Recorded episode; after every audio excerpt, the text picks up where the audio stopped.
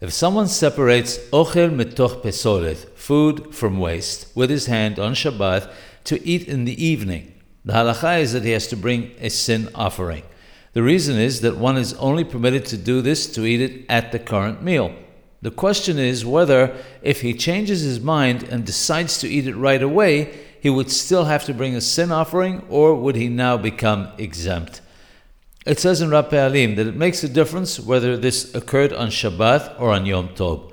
On Shabbat, he would be considered guilty on account of the fact that the Torah forbade melechet mahshebet, which is a melacha performed with thought and purpose.